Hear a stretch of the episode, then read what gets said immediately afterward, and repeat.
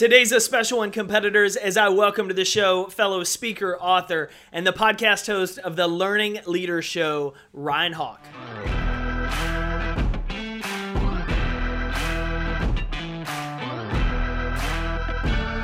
What's up, Competitor Nation? Welcome back to a brand new episode of the Compete Everyday Podcast. My name's Jake Thompson, your Chief Encouragement Officer and host here every week on the show.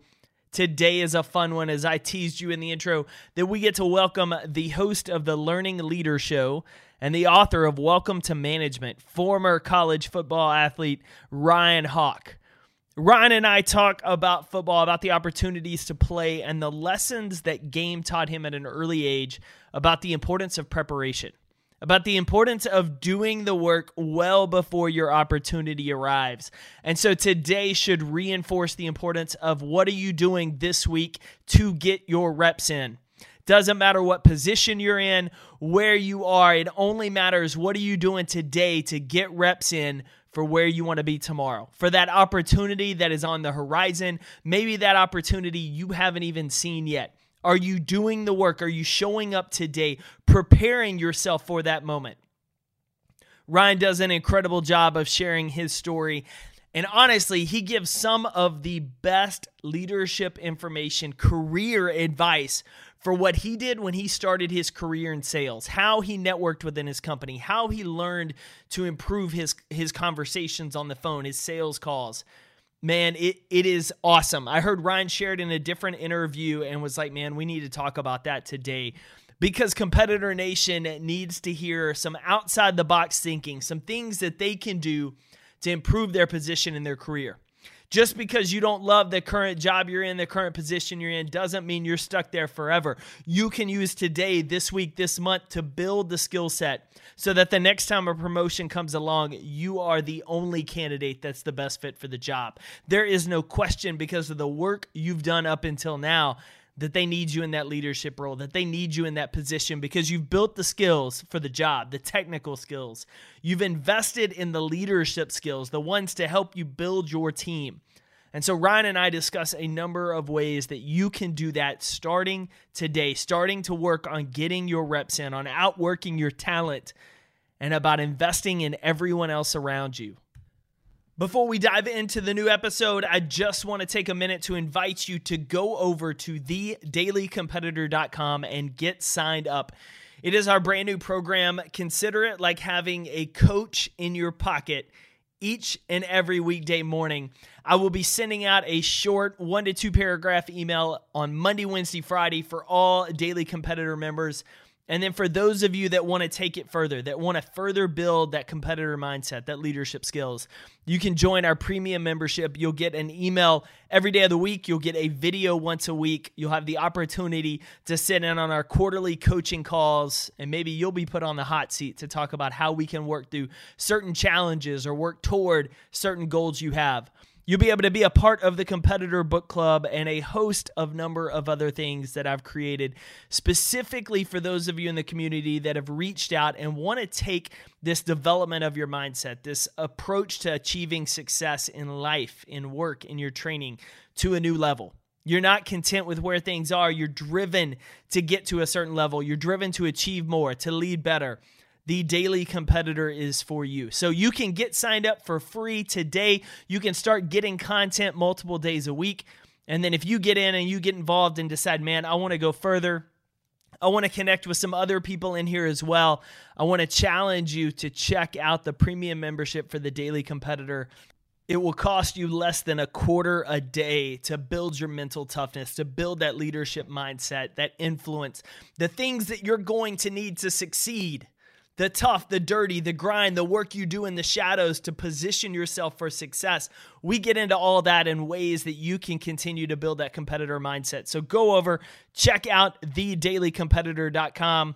And if you're still with me, you're still hanging out and you are not in Competitor Nation, jump on over to Facebook, Facebook, Facebook, search Competitor Nation or go directly to facebook.com slash groups slash compete every day. We'd love to get you in there. We'd love to meet you, support you, encourage you, and most of all, equip you so you can keep competing every day for your best life. Now, let's welcome to the show the learning leader man himself, Ryan Hawk.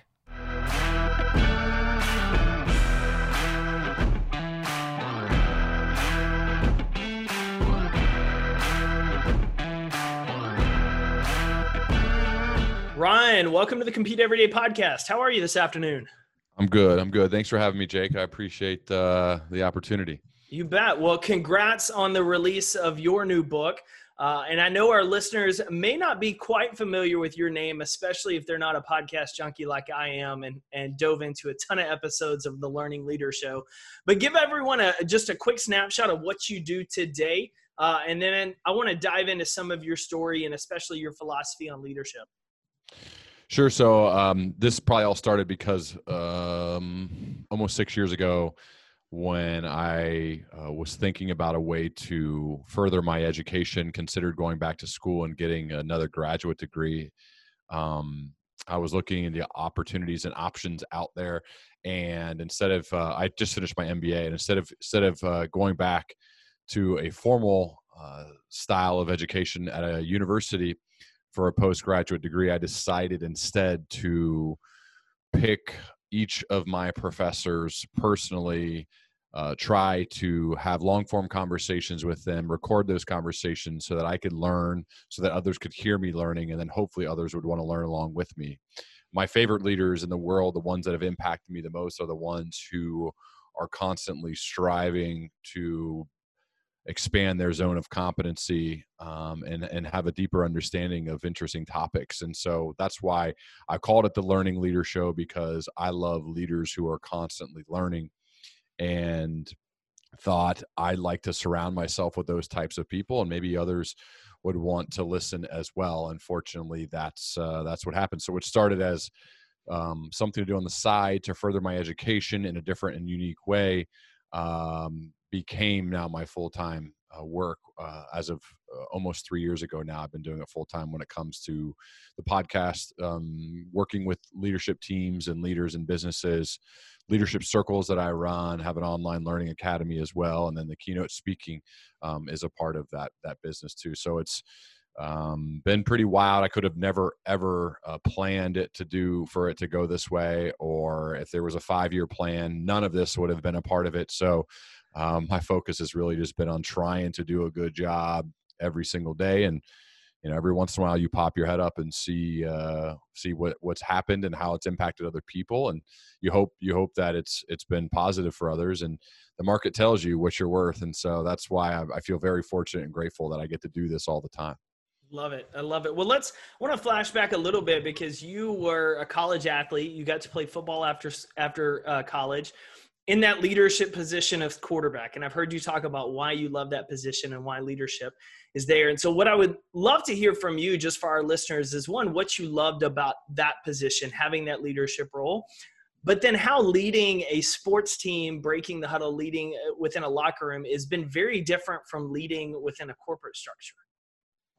Yeah. So first, when it comes to playing quarterback, I love having the most responsibility of any player on the team. Um, the quarterback in all of sports will have the greatest impact on winning or losing the game. Uh, look at Patrick Mahomes, Tom Brady, Aaron Rodgers, Peyton Manning, uh, whoever. When the quarterbacks are good, they can make up for a lot of other flaws on a team. And so I love that responsibility. Um, so that's why I, I, I chose to continue playing after the coach put me in that position. And I, I really uh, can appreciate and, and love all of the, all of the good and the bad that comes with that position. Um, as you leave the football field and go into the business world, it's certainly different in the fact that uh, sometimes the manager or the leader of the team usually doesn't actually play. As a quarterback, you can You lead, but you also play. You make plays. You throw touchdown passes. You run the ball. As a manager of a team, you are running an operation, and your job is to help other people perform at higher levels than may, maybe they even thought they were capable of. So you're more like a football coach than a football player. And so it was really a transition from being a player leader to someone who is more of a coach. And that just took me years to figure out, to get even average at And part of why I wrote Welcome to Management, my book, was because of I was hoping to help other people who were making a similar transition from individual contributor to manager. I wanted to help them do it much better than I did and much quicker, um, and have some sort of a roadmap, a manual, a playbook that I didn't have. And so really, I wrote the book that I wanted to have much earlier in my career, that was learned through a combination of making a lot of mistakes, struggling, uh, figuring a few things out along the way, as well as then recording hundreds of episodes of my podcast that I learned from those people that I im- implemented into my work too.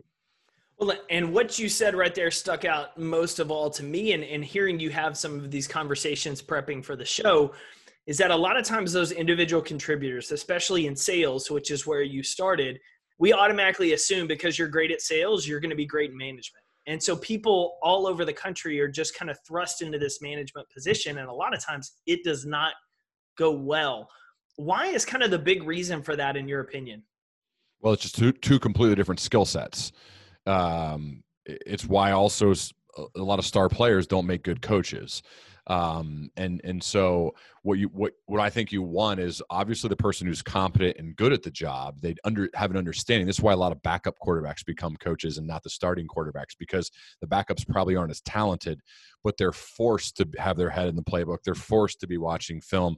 They're forced to maximize every ounce of what they've been given, their their nat- natural ability, and because of that, they they're more. They maybe they think from a more intelligent level. When you listen to like Brett Favre, for example, play how he played quarterback. I mean, he didn't even understand how to read a defense while he was playing in the N F L. Now he picked up some of those things and became a lot smarter, which he needed to tap into as he got older.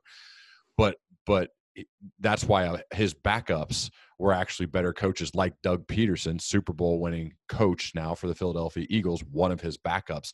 Those guys were more probably better suited to coach. And I think the same happens in business, where you're the top performer. And sometimes you, we've all probably had that. I always use the example of a math teacher. We've all probably had that math teacher who was incredible at actually doing the math equations. But then unfortunately they go up to try to explain it to somebody else, and they just, you know, they just do their work really quickly and they say, see, there it is. That's how you do it. Well, that's not a good teacher or a good coach. A good coach helps deconstruct the entire process, unlearn it from a, at a foundational level, and then teach it piece by piece, the equation piece by piece. And sometimes top sales performers, they intuitively are good at something, but don't fully understand how to describe and teach others to do that. Now you can learn that, you can get better at that, but, but, sometimes initially you're not good at that, and that's a problem. That's why sometimes top performers get promoted, because they're a top performer, and their team fails because that person is no longer in control of just their one sales territory or their one quota. They're in charge of fifteen of them, helping them get better, and they struggle at it, and they get frustrated because they don't understand sometimes why others don't just get it like they do. And that that's a, there's a learning curve there, and it takes some time to really dig in. And that's why I'm trying to help those top performers prepare to make the leap before they do it. So when they do, they don't make the same mistakes that I've made. I love that. And I want to come back to one of the things you touched on in terms of the backup quarterbacks and the talent level. But the other thing I'm curious about along these same lines that I've seen just with friends in the industry is that you have managers who, who don't really understand leadership, but they've been there. They've got seniority. They've been there for a while. And when that next person is, is called up, whether they retire, they leave, they're not at all equipped whatsoever to step into that leadership role. How important are you seeing within the organizations you work with the investment in people well before a leadership opportunity from a positional standpoint opens up? Yeah, I mean, I think that's a, a, a critical, the good companies are doing this. The good companies are investing in their people early. I'm talking at the individual contributor level. They are, they are, uh, implementing practices, uh, reading books, uh, having regular training sessions with their people prior. And then once they get the job and they see there's a little, there's some new things to learn, they're doing the same thing. And then they're, they're, they're, they're focusing then on their mid-level people to help them for the next step. I think, I think that's the difference between the great companies and the good ones, is that the great ones understand it's a long-term investment. It doesn't happen overnight. You're not immediately going to be good. It takes a lot of time. It takes reps. It takes mentors. It takes a lot of people sharing their experiences and being willing to invest in your people, uh, get them help, get them assistance so that once they do get those jobs, they're better equipped. It's still a whole different ballgame once you get promoted into the role. But, but, but I think the great companies do a really good job of understanding I need to make a long-term investment in these people and, and try to identify, okay, who has the potential to do that, which is a hard thing to do, but they're at least thinking about it. They're putting them in programs. They're preparing for it so that when they actually get those jobs, they're better suited to perform at a higher level as opposed to finding themselves in that position, their head's spinning and they're struggling for a while. Which I've seen personally with different folks. And that's the one thing about your book that I think is incredibly helpful for them is, is if they haven't had someone to invest in them, this gives them that process to start. But there's also something else that I found incredibly interesting about your story uh, that I heard when you started, you were put into sales, like most athletes jumping right into sales that, you know, hey, if you're good at sports, you're good in sales. But how you approached the time outside of your nine to five to learn from other people in the organization. And, and I would curious if you would share kind of your approach to becoming good at something that you weren't used to, uh, how you did it, because I think that would be beneficial for our listeners stepping into a leadership role and having their head spin to learn from what you did in your first job. Yeah, I mean, a couple things. I, I would say, first, I had no business even getting the job. I was lucky. Uh, a family friend took a shot on me. He had known me for a, a long time since I was in grade school, um, seeing kind of my work ethic. And he told me, like, I'm giving you this job. His name is Rex Caswell, still a friend to this day, a great mentor of mine. He said, I'm giving you this job because I believe in your work ethic. I believe in your attitude. And I think you'll find a way to get good at this. Now, I'm counting on you to do that. I'm taking a shot. So one of the first things I asked him was, can I interview the top ten performers? I have no idea what I'm doing. I've never sold a thing in my life. I don't know what this product is. I don't want to, I was at a company called LexisNexis. We're selling to attorneys, so professional negotiators for the most part, an information-based tool that we were selling to them, a monthly subscription type business. Um, so it's a B two B sales job, right? I'm a business person selling to a business person. So I said, can I interview the top ten performers from the last year?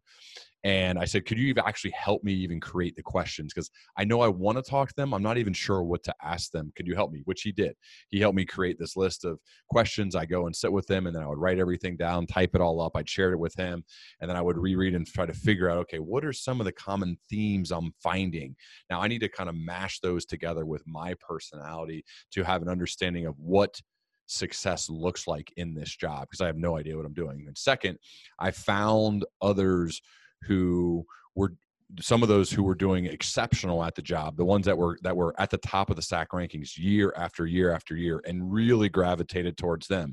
And a few of them wanted to become managers, but they weren't there yet. So I felt like, well, okay, they need to show the boss who just hired me why they could be a great manager. Maybe I could be a test case for them. So if they would help me prepare to do a good job, they would help me on the, on uh, during extra time outside of work work hours, they could prove that they could be a manager and a coach and a leader, and I would be the benefactor of all they're doing for me. So I had a few of those mentors that I would I would we'd come in on the weekends, we'd stay after hours, we would write scripts, we'd write email templates, we do a, we would practice back and forth of mock calls. We do a lot of work in order for me to, one, get the reps, because I've always been a reps guy, whether it's in football or anything. Uh, getting repetitions is very important. So I could say the words, I could hear what he was saying. I would sit and listen to calls he would make during work hours. Um, we again, I'd have all my systems set up with email templates, cold emails. Uh, we had a tool called Sales Pro, which we could send mass emails, which was long before people were doing this. So uh, just a lot of things that I took from the football field, implemented into the sales world. And fortunately, Um, we were able to put together some good years, and, and those good years then led to me getting the opportunity to interview for a management job, which I, I eventually got. I love that. Well, and I love not only the way you approached it, but also how the top performers did to putting in the extra time outside of their nine to five to develop their leadership skills, management skills, and just the importance from a leadership standpoint for those listening of investing in others, investing in either that next generation or that coworker. You hit the nail on the head there about the importance of practice. you and I are connected in a speaker group, and, and I know the, the members of that that I've learned from repetition, practicing, rehearsing before you ever get on stage. And, and people are like, oh, you, you look so natural. And you're like, you have no idea how many times I've given this to my dog or like in my office practicing the talk.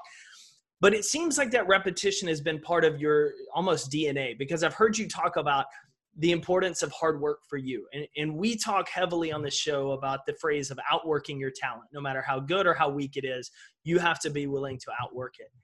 When do you remember first learning the importance of just doing hard work consistently? Was it, was it in sports? Was it from your dad? What kind of takes you back there?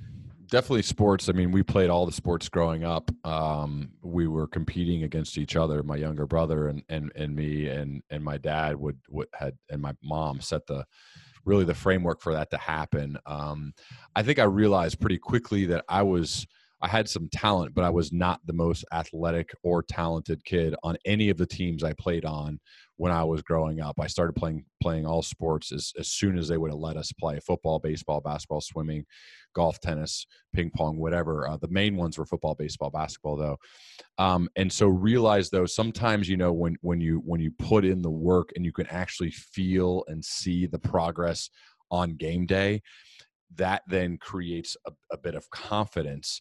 And then you want more and more and more of that. And when I realized that the work and the prep that I had put in prior to game day led to some success, led to touchdowns, home runs, shutouts, pitched, right, winning basketball games. When I felt and saw that prep lead to success, it really helped. I would say the biggest turning point, though, was going into my freshman year in high school. I was undersized.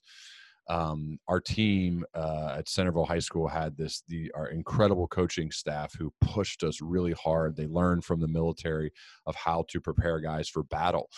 And going into my freshman year, uh, I didn't think I was going to play on the varsity team, um, but I got pulled up and played, and actually was put in the first game of the year and threw the game-winning touchdown pass as a fourteen-year-old freshman. And I felt all of that work that I had put in with the varsity team Um, for months and months led to this big moment under the lights in front of a lot of people. And that gave me confidence and a realization that it's the prep that really matters. That's what's really setting me up. Then I just get on the field, and I'd always just say, just execute the offense. You are prepared.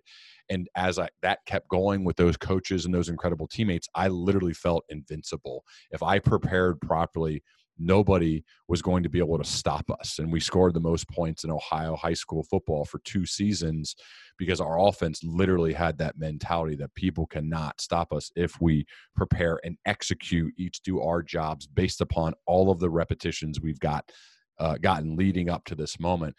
And I've just, I've drawn from that and taken from that for the rest of my life. And that's why I think sports are really critical for kids, um, especially if you're lucky to have good coaches like I was, because it could set you up for the way that you approach literally everything forever. Um, and I always think back to that. I'm very, very lucky and fortunate to, to have been surrounded by really good coaches and great teammates. I love that. Well, and I'm curious along those same lines, because you are a parent of, I believe, five kiddos. Yeah. How are you teaching that importance of, of not only just doing the work, but sometimes that grit that's necessary to keep working when those results aren't immediate, to keep putting in the work? Because I think a lot of parents that I know are listening struggle sometimes with getting their kid to pick up on the importance of just doing the work, that the results will come if you keep planting the seeds. Well, I mean, part of it is uh, my wife, Miranda, and I just, we, we're trying to be the proper model uh, for how to behave and what we do every day. Now, kids are not necessarily going to listen to what we say. I didn't fully listen to my parents when I was our kids' age, so I don't expect them to listen to me, but I do know they're watching. Uh, I do know they're paying close attention. And so if they see me showing up and putting in the reps and the work every single day, that wears off. Um, me just yelling at them to work harder or to practice definitely does not work. Um, I have made that mistake more than a few times. That does not work. But them being able to see how hard their mom works, or see how hard that we we we put into everything that we do, that could could be the model, just like my mom and dad. That could be the model to show this is what it looks like. It's not sexy at all. You show up, you do the work every single day. You try to get better. You try to help people. You be kind, giving, thoughtful, curious. That's the stuff that leads to it. Um, but me yelling at them or telling them they need to work hard. I mean, w- one of our daughters is, has become a really good volleyball player and works incredibly hard at it. But if she, but she has to want to do that. I can't tell her, oh, I love, I, I want you to be this awesome volleyball player and get a scholarship. It's not like, the only thing I tell her is like, I get a lot of joy out of watching you play. It's a lot of fun to see you compete, to see you play volleyball, to see your improvement over the past year. But that's because she wants to do it. I, the only thing I can do is try to model the right behavior and then hope that they follow. But hey, man, I would never give parenting advice. It's really hard. I make a ton of mistakes. We're just trying our best. You know? I was about to say, with five, I, I can imagine what that's got to be like, especially on a sports Saturday. But you mentioned your daughter, and, and one of the things that's always stood out, we first connected this past year when you had a gig, uh, I believe in, in the Pennsylvania area, that you were passing up because your daughter had a volleyball tournament. And you yeah. were opening up to some other speakers in our group of, hey, who would be a good fit to help this client? And it stood out to me. And I heard you also mention it on Ryan Mickler's Order of Man podcast about the importance of having that value within the family, that this is important. How have you as a family, I'm sure, gone through and kind of set the values and this is what matters to us? And then obviously the action piece, which you just talked about, of passing up a gig to make sure you're at this game is reinforced. But how do y'all as a family kind of set those leadership values and, and things you find is important to live up to? Um, well, I've had help on creating values of fit, because the toughest thing, the, the, the first time we sat down to write our family values and actually hang them on the wall, we had like twenty-three of them. And, and that's just, you know, if everything's important, then nothing is important. Yep. And so I actually came down and worked with a coach to help me on, on this, that, that, that I come up with mine that I hope will become part of our families just through my action. And, and those four are thoughtful, thankful, curious, and consistent. So if I, if I am a thoughtful and thankful person, that means I'm going to regularly spend time to reflect and think and hopefully make better decisions through that thought. Uh, if I'm a person living a life of gratitude and, and, and saying thank you and making sure that my wife knows how much I appreciate how hard she works, and our girls know that as well, that will come across to them, again, through my actions and my words and what I do.